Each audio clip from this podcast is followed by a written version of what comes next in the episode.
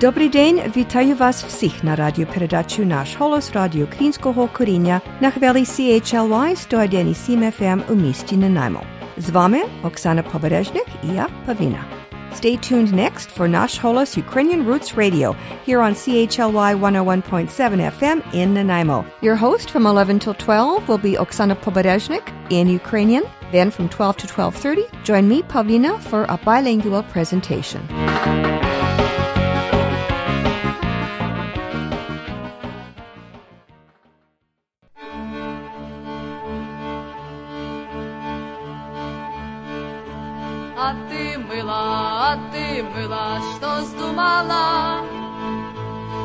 Getco ich večer, getco ich večer s domnom spala. To ta jedna dumka moja, že ty ne mija, ja ne tvoja, duško moja. To ta jedna dumka moja, že ty ne mija, ja ne tvoja, duško moja.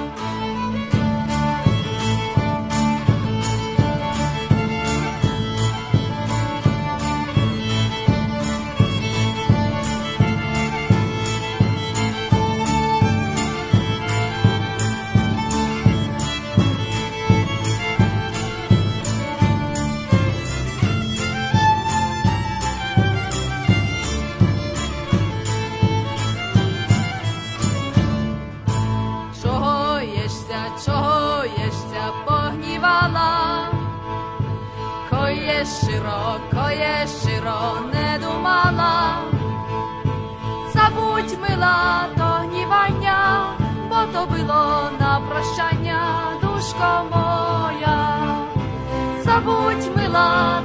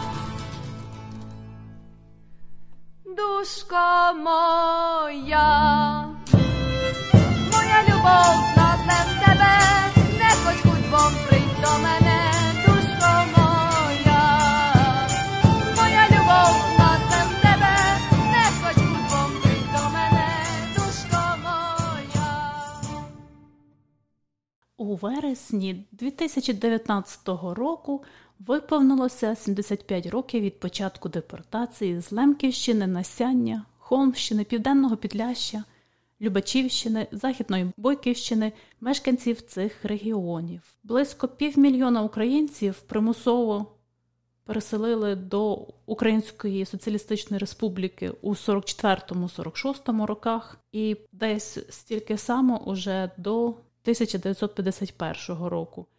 І майже така сама кількість поляків було виселено, поляків і євреїв було виселено з території Західної України на територію Польщі. Одним з підсумків Другої світової війни стало встановлення нових державних кордонів в Європі, зокрема між Радянським Союзом і Польщею. Це питання постало ще на Тегеранській конференції керівників трьох союзних держав у 1941 році. Її учасники дійшли згоди, що кордон між СРСР і Польщею пролягатиме по лінії Керзона, тобто як це було на вересень 1939 року.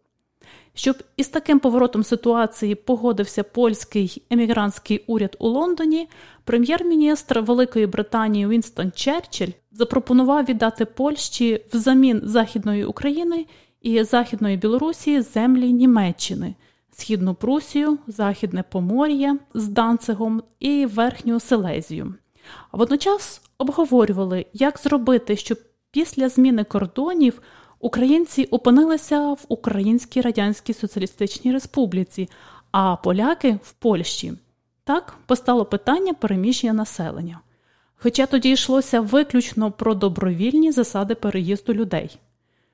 Депортація українців за угодою про взаємний обмін населення розпочалась 9 вересня 1944 року.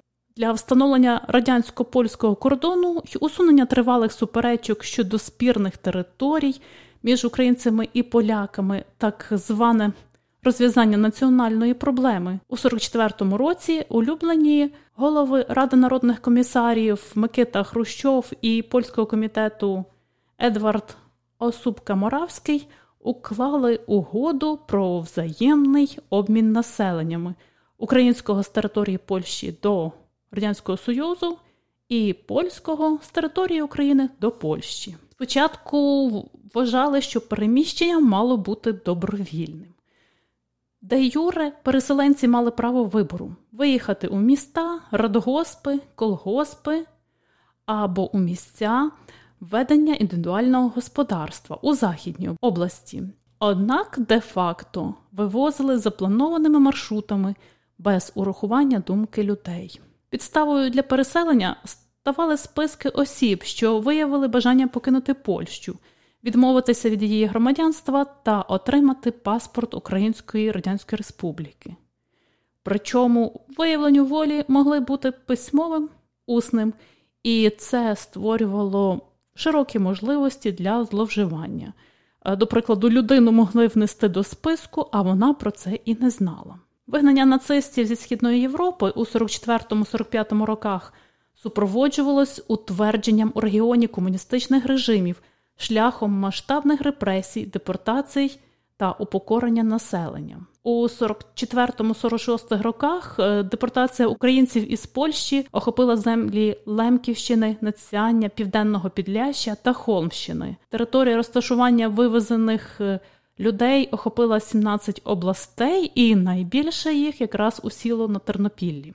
Попри заяви, буцімто переїзд здійснюватиметься добровільно, комуністичні режими Радянського Союзу та Польської Народної Республіки масово використовували репресивні методи.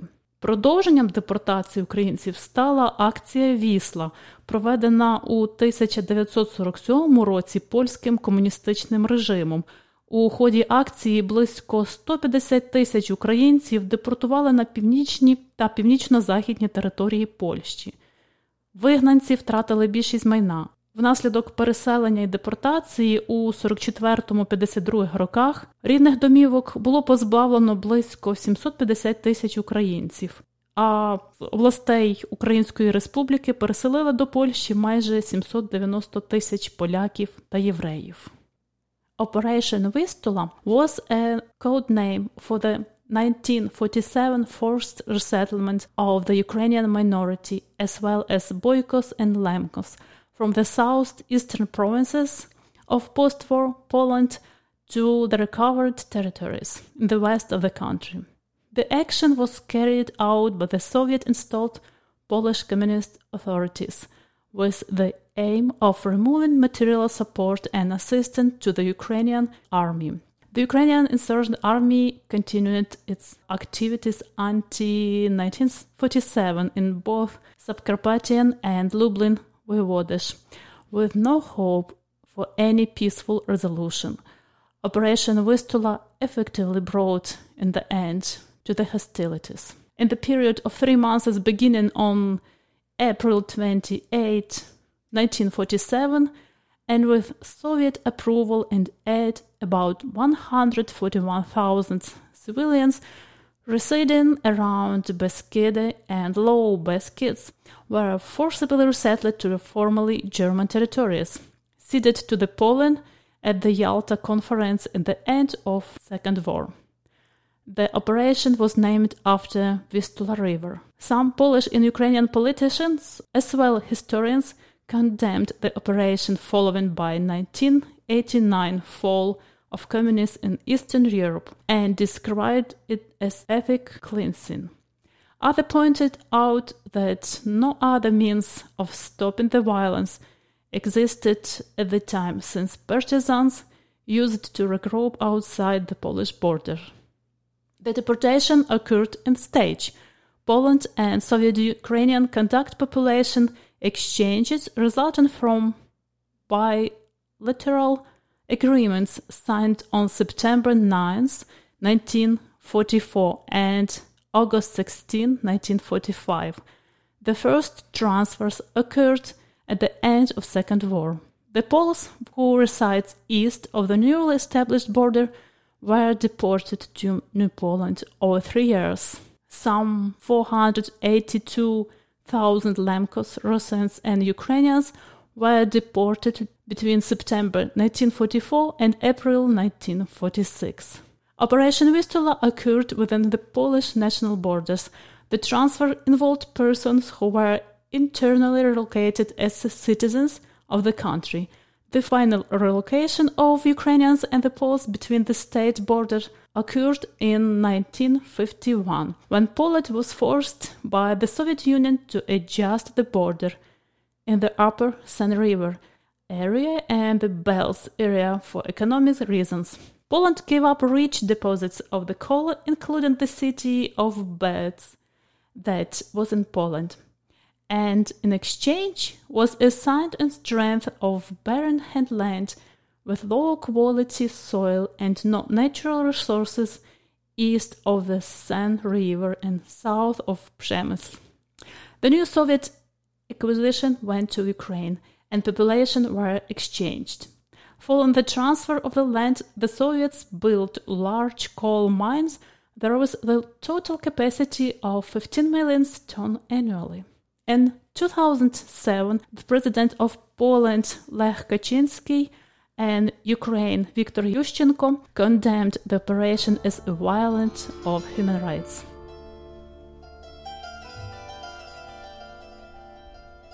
У сьогоднішній передачі у нас у гостях буде Магдалена Олехнович. Магдалена живе у Варшаві, і вона є активним членом польського тостмастер клубу, а також вона є хористкою українського хору. Я зустріла її якраз у польському тостмастері, і мені дуже сподобалася її історія про її родину, про родину, яка мала дружні стосунки, майже рідні стосунки з українцями. Якраз вона і її родина з Перемишля, і мені було дуже цікаво послухати. Ну, буквально вона настільки сильно вразила її розповідь, як сприймали люди тогочасні події, як важко здавалося їм це розлучення між сусідами. І от оця доповідь якраз виграла європейський конкурс.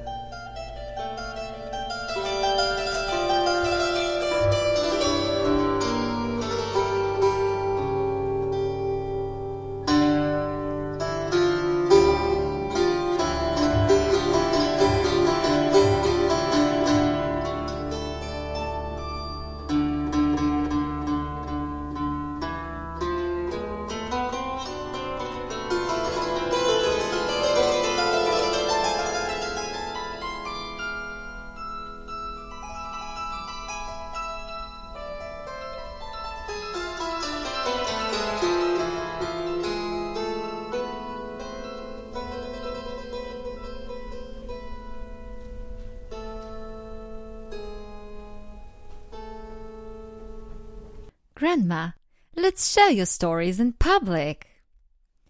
I said to my grandmother 12 years ago when I began studying journalism. I wanted to interview her and publish it in our local paper. I had the enthusiasm, but she was the one with experience and stories needed in our community. We lived in the Polish Ukrainian borderland. As any borderland, it has a diverse culture and rich history, but also occasional tensions. Sometimes our leaders cannot find common ground, digging out conflicts from the past, pointing out who is a Greek Catholic and who is a Roman Catholic, who has Polish roots and who has a Ukrainian wife. Dear listeners, my grandma was the first person to tell me that harmony is possible even in diversity. She was born in that region 16 years before the Second World War when it was home to many different nationalities. Being a child of a German craftsman, she watched her father trade with the local Jews. She attended weddings of her sisters and their Polish husbands. She cooked borscht with Olga, the Ukrainian wife of her eldest brother. The family worked hard, but when the holiday season was coming, they also played hard for weeks because there were so many rites, religions, and different traditions to celebrate together. My grandma always cherished that memory because she knew that harmony does not last forever. The world she described to me suddenly ended when the war started when big politics came to her little village and started to divide people by their nationality, ethnicity, and religion. Twelve years ago, I said, Grandma, let's share your stories. I was already studying in Warsaw and getting ready for our interview, collecting relevant questions, doing further research. I even started to learn Ukrainian to know my region better. One day, unexpectedly, I got a phone call from my mom. Magda, Grandma had a stroke. Stroke? The first case of stroke in my family. I didn't know what it meant. I took the first train home. I was still thinking that after all, she's a strong, energetic lady, always on the go. She's going to be fine. When I entered the room, I saw her from the side. She was sitting in a wheelchair. I said, Hello, Grandma. Cześć, babciu. But she didn't turn to me, so I came closer and looked directly into her eyes. Hello, Grandma. She didn't look at me, as if she didn't notice I was standing in front of her. Normally, she would reply, Hello, sweetheart. But she couldn't speak, and I could only hug her. After a few weeks, she began recovering. When I came home for Christmas, she was already able to move her right hand, say yes and no, and she almost articulated my name. We spent hours together talking to her, reading, exercising. One day, as usual, I was reading a book to her and took a break for studying Ukrainian. I wanted to learn one Ukrainian Christmas carol. Imagine, I'm sitting next to my grandmother and I'm starting to sing. Dobry wieczór Tobie, Panie Gospodariu, raduj się. Suddenly, I hear the second voice.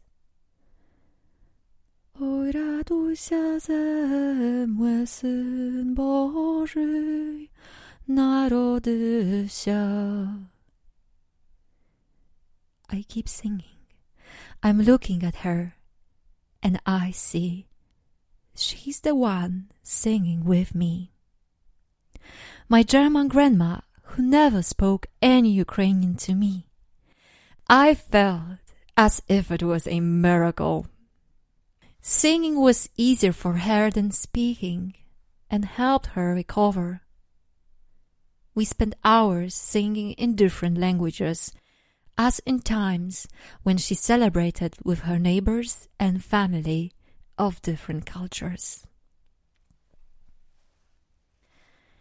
My grandma learned that Ukrainian carol from Olga, the wife of her eldest brother, the one who taught her how to cook borscht because she brought her up when the mom of my grandma passed away.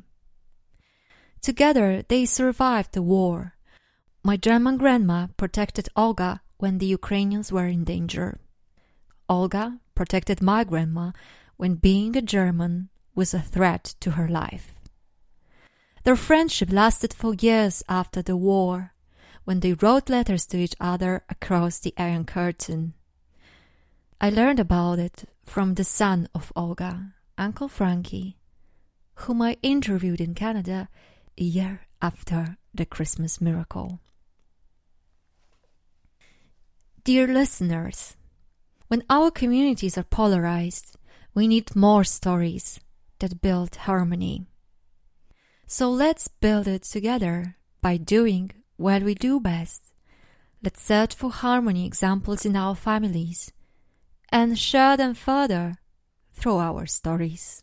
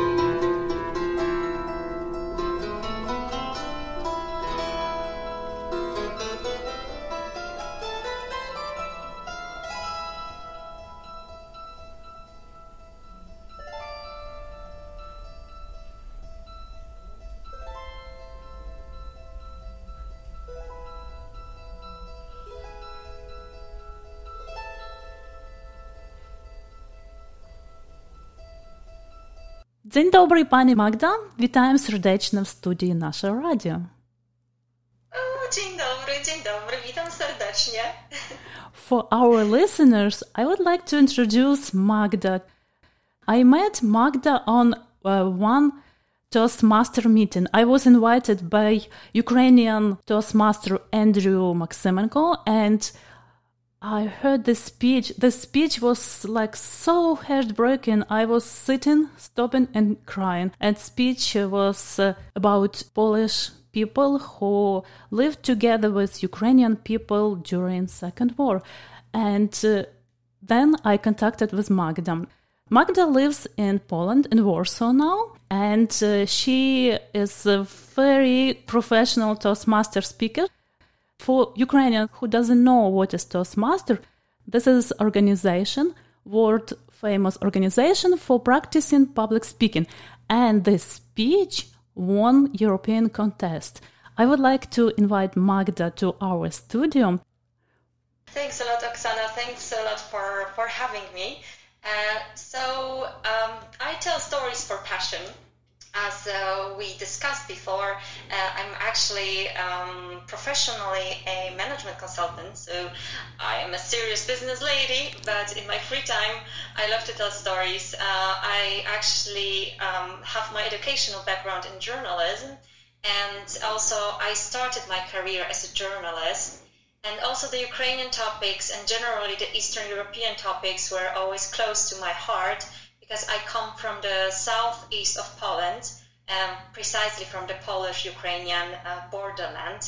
And the story I made for the contest was uh, actually related to my background, to my family background.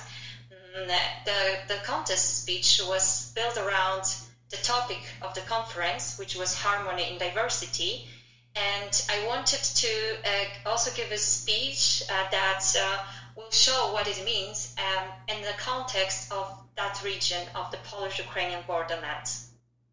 This uh, story became 75 years ago, and uh, that's very heartbroken, very hard for many Ukrainians, for my grandparents too. Uh, that story about people resettling from the lands to know about how hard this was for people, you have to understand that uh, Ukrainians mostly were agricultural people. They loved their land. All roots were the land. All their wishes, all their thoughts were about land. And at that time, 1945, 1947, they were pushed to move from their land. First, it was propaganda time. The communist regime put a lot of effort of uh, propaganda to persuade people to move to the beautiful, kind of beautiful Soviet Ukrainian, but most people refused that, and then finally they're forced to to move to Soviet Ukrainian. Also, they're forced to move to north of Poland, the new Polish territory, Wroclaw, I heard little bit because in Soviet time my grandparents, my parents were not allowed to tell us. I even guessed it was their wishes to move, but I didn't know real real background and only when I was grade 11 my teacher said me your last name sounds like Polish. I guess um I don't know, maybe yes. And he said, "Do you know about deportation?" I said, "No, I don't know." And he said me, "Go to grandmother and ask her." At first, um, it was the follow-up of the war, and a lot of people also suffered during the war, and the war was over, but the horror didn't end for many people. And you know, my grandma, uh, my grandma was actually German, um, but living in that Polish-Ukrainian borderland as already the fourth generation of Germans who lived there and all of her siblings emigrated, obviously, after the war. They, they didn't come back home. Um, same for the Ukrainian uh, part of the family, uh, because one of her brothers were, was married to the Ukrainian. She actually emigrated to Canada. Uh, so, yeah, it was, uh, I think, the, the horror didn't end for, for many people, and leaving your lands just like, you know, overnight without like a reason, it must mm-hmm. be very, very hard. 30 minutes, my grandmother said. 30 minutes, they have to pack their belongings and leave the house. The, uh, as far as I know, I'm, I'm also not a historian, but uh, from the testimonials I read, uh, also in my family, um, people from from the Carpathian Mountains, because I'm actually from there, mm-hmm. um, they all, you know, um, were also not all, but some of them were deported to Siberia. Part of people were also yes. deported there. So during in the last years of war or yes yes and story for for polish people was so hard too i heard story most uh, people polish people who didn't use the chance to move to poland like first part time they were deported to siberia from ukrainian region it was so sad story yes and uh, the big problem now, the second one problem. I finally found the manipulation of uh, these historical moments. And that's again, this very problematic too now. Some political organization want to keep the conflict, like very past conflict, try to keep and bring again. Yeah, and actually, you know, the story I made for the contest was um, a story against it because um, uh, I'm actually Polish, but I Mhm. just happens to be born in that region where there were so many cultures, where so many cultures used to, you know, coexist like next to each other. And um, even though we, we also need to remember that Galicia, because uh, um, actually we speak about that historical region, uh, it used to be extremely poor. It was probably one of the poorest regions in the Austrian-Hungarian Empire, and a lot of people, you know, even before the war, they emigrated um, out of their own will because they wanted to escape the poverty. Uh, still, yeah, majority of people were later um, either moved or deported during the war or just after the war, which is um, which is still a, another topic. Um, but actually, um, I made the story to encourage people also to share more positive examples of how the life used to live uh, used- to look like there. Uh, because also in the um, Polish narratives in some media outlets you also um, mainly like local um, minority media outlets you will also hear mainly stories about the past about the war conflicts between the Polish and Ukrainians um, of the events that happened in Volhynia. So um, I think that um, it's it's not the way and it's not the direction we should follow because you know in my region there are still many Ukrainians. Now in Poland as well there are still uh, many new Ukrainians, new Ukrainian immigrants, pe- young people who came here in the past few years, and I don't see um, a sense in you know digging out these stories and showing what actually divides us because uh, I think we should think more constructively and focus on positive examples of our coexistence that um, definitely can be found in our families. And you sounded like ambassador. You opened the problem. What was uh, 75 years ago? You opened this and you brought the story to the new light, like united people who were historically neighbors and friends. That was actually my main intention, and it was very risky to do. To It was. because in the past years, I think the more popular narrative is that narrative also in um, many countries in the world, in, in Europe, but also in America, especially in the United States, we see that the nationalistic um, narratives are getting more and more popular. So, you know, in the US, the president is threatening the Americans with the Mexicans coming to their country. So, in my town, in my hometown, it wasn't like, you know, someone was threatening against Ukrainians, but for example, the far right parties, they would also mention uh, that, I don't know, the Poland needs to be for the Poles. In Great Britain, that was one of the reasons for Brexit uh, when you know politicians recklessly started to pointing out, oh, there are Polish immigrants coming and stealing our jobs, and um, this is how they divide people. Of course, with the main goal to um, consolidate their voters. Uh, without thinking further, like you open the Pandora box, and the consequences might be really terrible to people again because people are again being discriminated based on their nationalities or ethnicity. Yes, people who have more common than different, they tried to be separate by some crazy ideas of difference. We heard Polish language at home. We kept many Polish traditions, and I didn't didn't know what is the real Polish. But then, when I tried to watch some from you from in another Polish people, I guess, oh my God, I even I feel more at home even with you because really you're my neighbors. And you know what? Uh, when I lived in the US, um, I lived in Chicago. It was so much easier for me to connect with like Ukrainians or other Slavic people because uh, we also have a similar mindset. Um, so it was just um, I don't know. We have some common background, and it's it, it's always easier.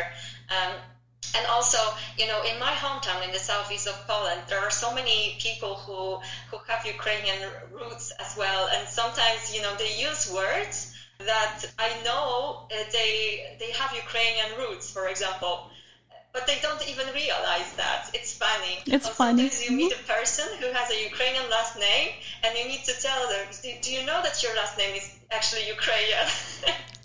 um, and actually, my also my, my small mission is to promote my region uh, to show that this diversity and that multiculturalism is actually our strength and, and our power because there is no other region like that uh, in Poland. And um, more to the north, uh, close to the border with Belarus, uh, there are some cities where they cultivate this even more. Like there are schools that speak uh, Belarusian, uh, which is, you know, very unique. And in, in, my town, which is Przemyśl, there is also a Ukrainian school, but I wish mm-hmm. it was even more promoted to, to show that okay, we still have this, you know, cultural diversity and we should be proud of it. I heard you singing a very beautiful carol in Ukrainian. Yes. I actually I started to learn Ukrainian when I moved to Warsaw and I started to study here at the university. And I actually learned it because at the beginning I belonged to a Ukrainian choir at my university. It was a theater with a choir and I actually played uh, in the Ukrainian plays for Christmas. Yeah, that, this is how I learned uh, a few Ukrainian carols. And recently, in the past year, I've been attending Belarusian choir in a Greek Catholic church here, here in Warsaw, and the, our teacher is actually from Ukraine. Oresta. she's, oh, she's oh. Ukrainian. Oh, that's nice. Ukraine. Oh, uh, you're a little bit jealous. You have Ukrainian vertep to the Christmas time. Oh my God, that was yeah, beautiful. No, actually, the Ukrainian community here in Warsaw is, is, is very strong. I mean, even even in my hometown in, in Przemyśl, uh, it is quite strong. Like you have uh, music bands, you have. Uh, we used to celebrate also uh, the midsummer together, uh, Night of Jan Kupala.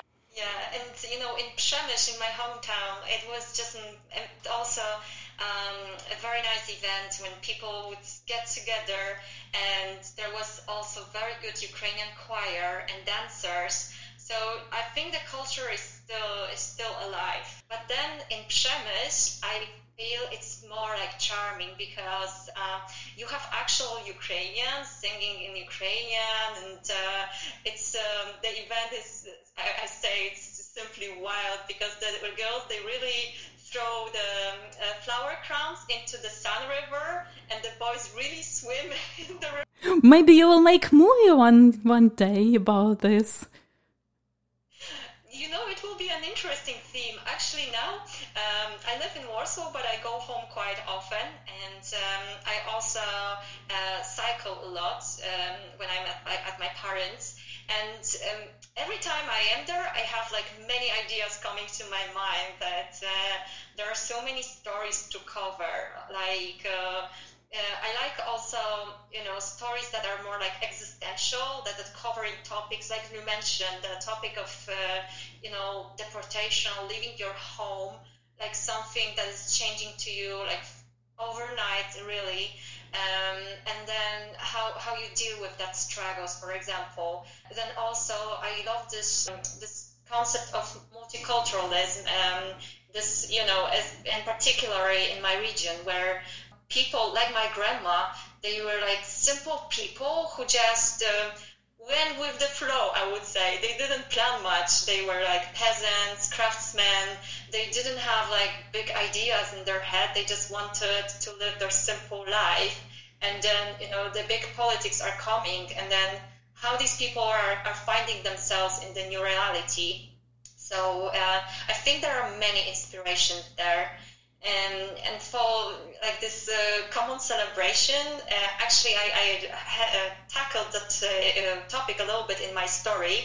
Um, but uh, yes i also like this you know joyful atmosphere of, of getting together especially in the situation when people you know they don't build it artificially. I mean it's not that for example my grandma she would not even use words like multiculturalist. No, it was, you know, so natural. The wife of her brother was Ukrainian, and the husbands of her sisters were Polish. it was just the life she knew, and it was it was created naturally. So it's also just amazing for me that without all these big narratives and politics, people can still find their way to to live in peace.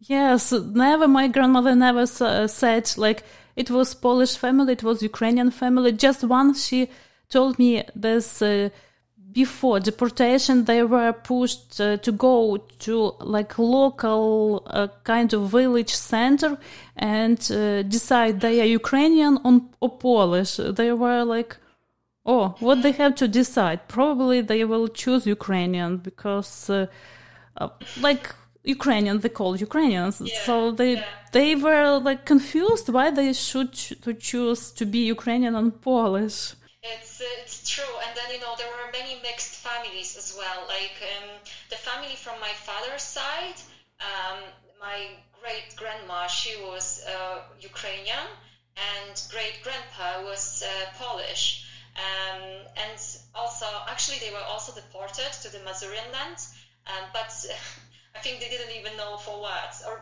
well, my my grand great grandpa probably knew because he was a forester uh, you know, he worked worked in the forest, and he was also uh, involved by the.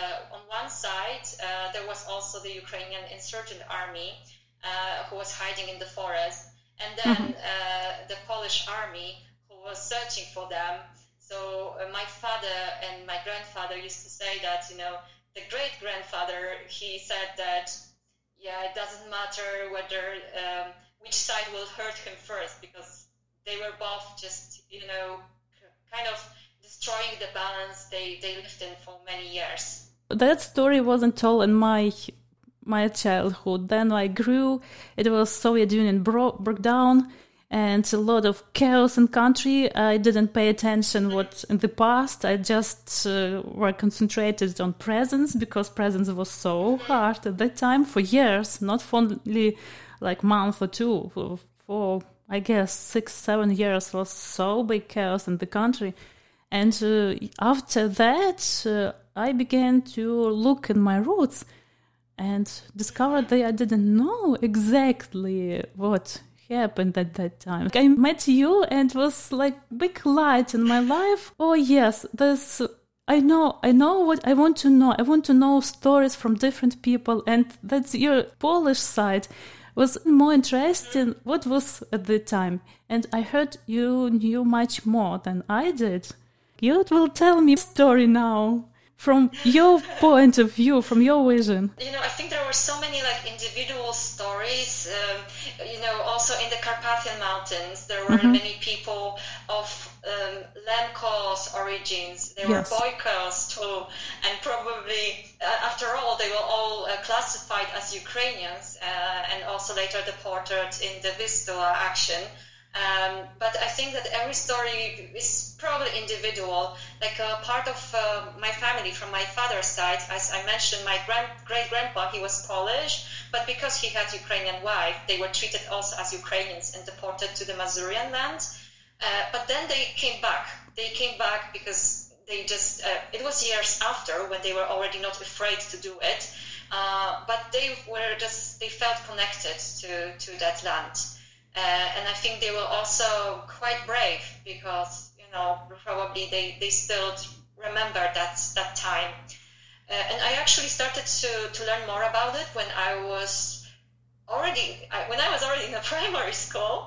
Uh, you know, as a child, I liked to do the family tree and gather more information.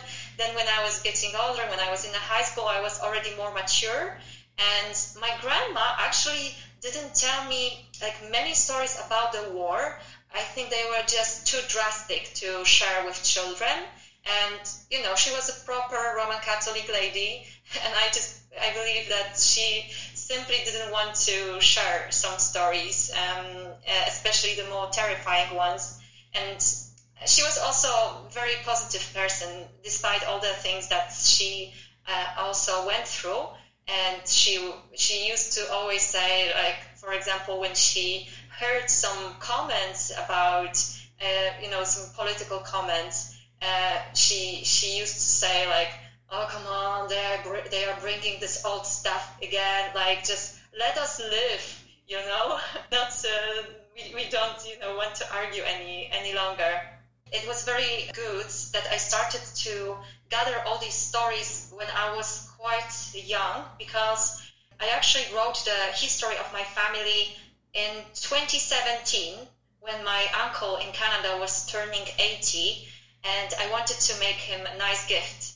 And because of my previous passions, I was just able to gather everything and put together. Now I would probably not have so much energy and time to do it again. But uh, luckily, you know, I had everything in my little box. I had a lot of documents, some archives from the Greek Catholic Church and the Roman Catholic Church. Uh, I actually got even one small book recently um, from uh, from Greek Catholic Church. I mean, not directly, but friends of my mom gave it to her uh, because she, you know, it, she gave to my mom like a very old book about these villages mm-hmm. uh, because she simply doesn't speak Ukrainian, and she said, "Oh, there is." Uh, I, I, don't have any use of it, so your your daughter will will know what to do with it. And you know, for me, this book is a treasure. Yeah. Uh, because I before that I had many sources um, from Germany and from Poland, but didn't have much from Ukraine. So I was really happy to see it, to get it. Oh yeah, so that's really good. I think parents may also know a lot because uh, even if they didn't want to really gather stories, they may have heard something. And yes. for example, my father knows really a lot, but I just learned that I sometimes need to ask very specific questions because if I go to them and I just say, "Oh, tell me a story," they sometimes repeat the same stories over and over again. But then, for example, when I went to him and I asked him, okay, so our great uh, grandfather, the one who was a forester, like what happened to him exactly? Why was he sick? Why was he, I don't know, why, why did he decide to come back, etc.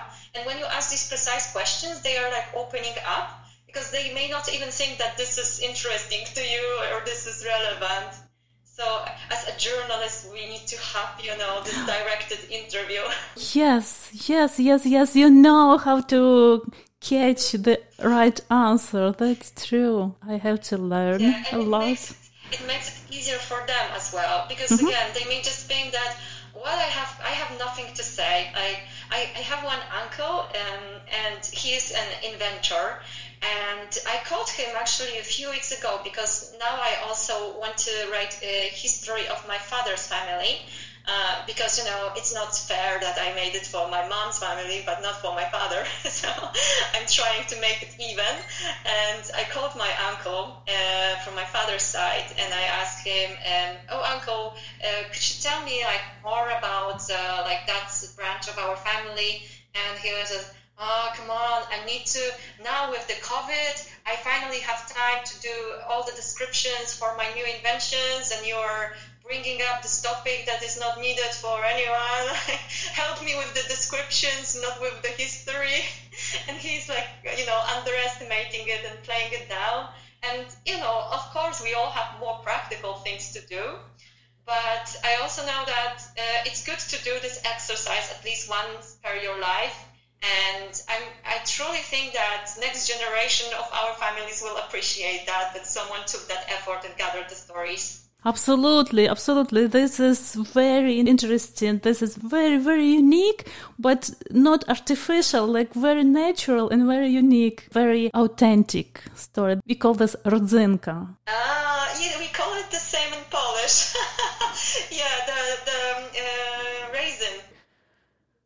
Yes, it's actually for me. I was also hesitant initially about sharing that story because it's also more personal and and I still remember when I said it the first time I was shaking and I, I felt it is completely not my comfort zone because I'm not used to being so personal in front of the audience or later in front of the camera. So it was very, very difficult.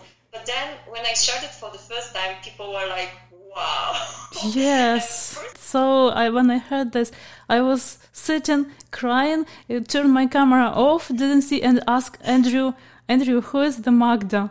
And he told me, I listened to the story a couple times and I cry all time. It was completely broke me. It was Magda Olechnovich with her story about her relation with grandmother and her story about the past Ukrainian-Polish relationship. Thank you. Дуже дякую, Оксана. Дуже дякую, до побачення.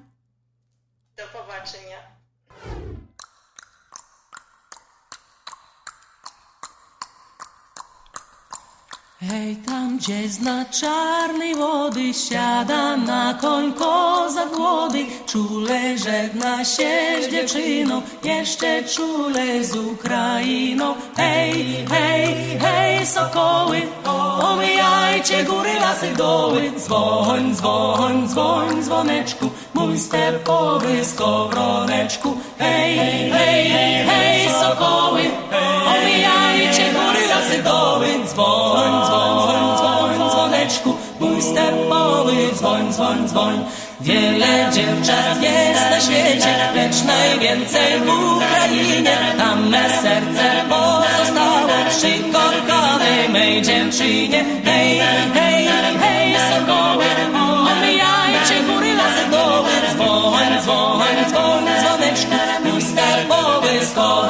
skowroneczku. Hej, hej, hej, hej, sokoły, omijajcie góry, lasy, doły, dzwoń, dzwoń, dzwoń, dzwoneczku, mój stepowy dzwoń, dzwoń, dzwoń.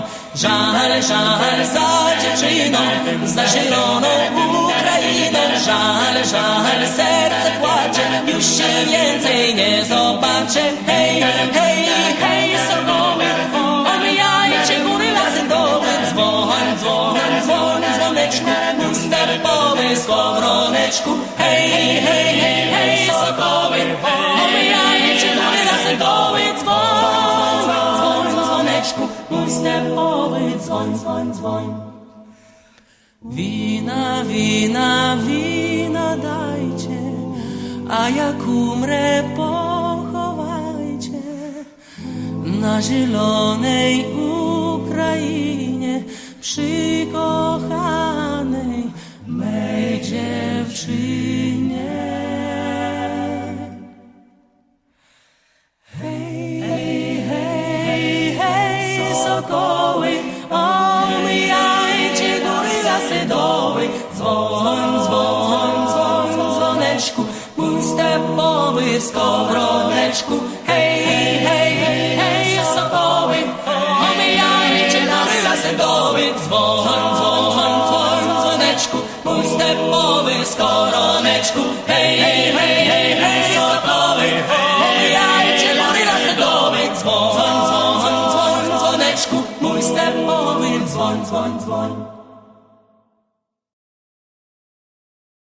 Пісня Гей Соколи дуже популярна в Україні, Польщі, Словаччині та Білорусії.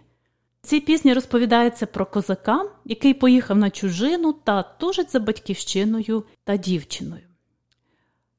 Авторство цієї пісні приписують Томашу Падурі, якого ще називають поляком з українським серцем. Це ім'я відоме, певно, небагатьом, але пісню люблять і співають мільйони і часто вважають її народною. Постать Томаша Падури, а ще часом його називають Тимко Падура, досить доволі суперечлива. Як в творчості цього поляка, революціонера, мандрівного співця переплилися шляхетське походження і любов до безкраїх українських степів. А народився Томаш Падура у 1801 році на Вінниччині, недалеко Бердичева. Походив зі спольщеного шляхетського роду. З дитинства малий Тимко любив все українське. Томаш Падура наполягав на необхідності спільної боротьби поляків та українців за незалежність, а також він брав участь у повстанні проти Російської імперії спільно з Литвою, Україною та Білоруссю. Польська версія пісні прозвучала у виконанні пікардійської терції, а українська версія у виконанні Вермінського.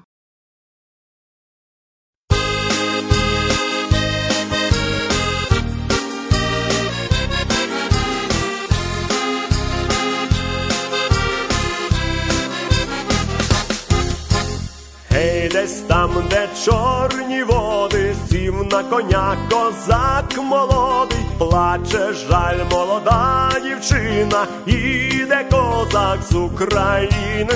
Гей, гей, гей, соколи, поминайте гори ліси доли, дзвін, дзвін, дзвін, дзвіночку, степовий жаль, вороночку. Гей, гей, гей, соколи, поминайте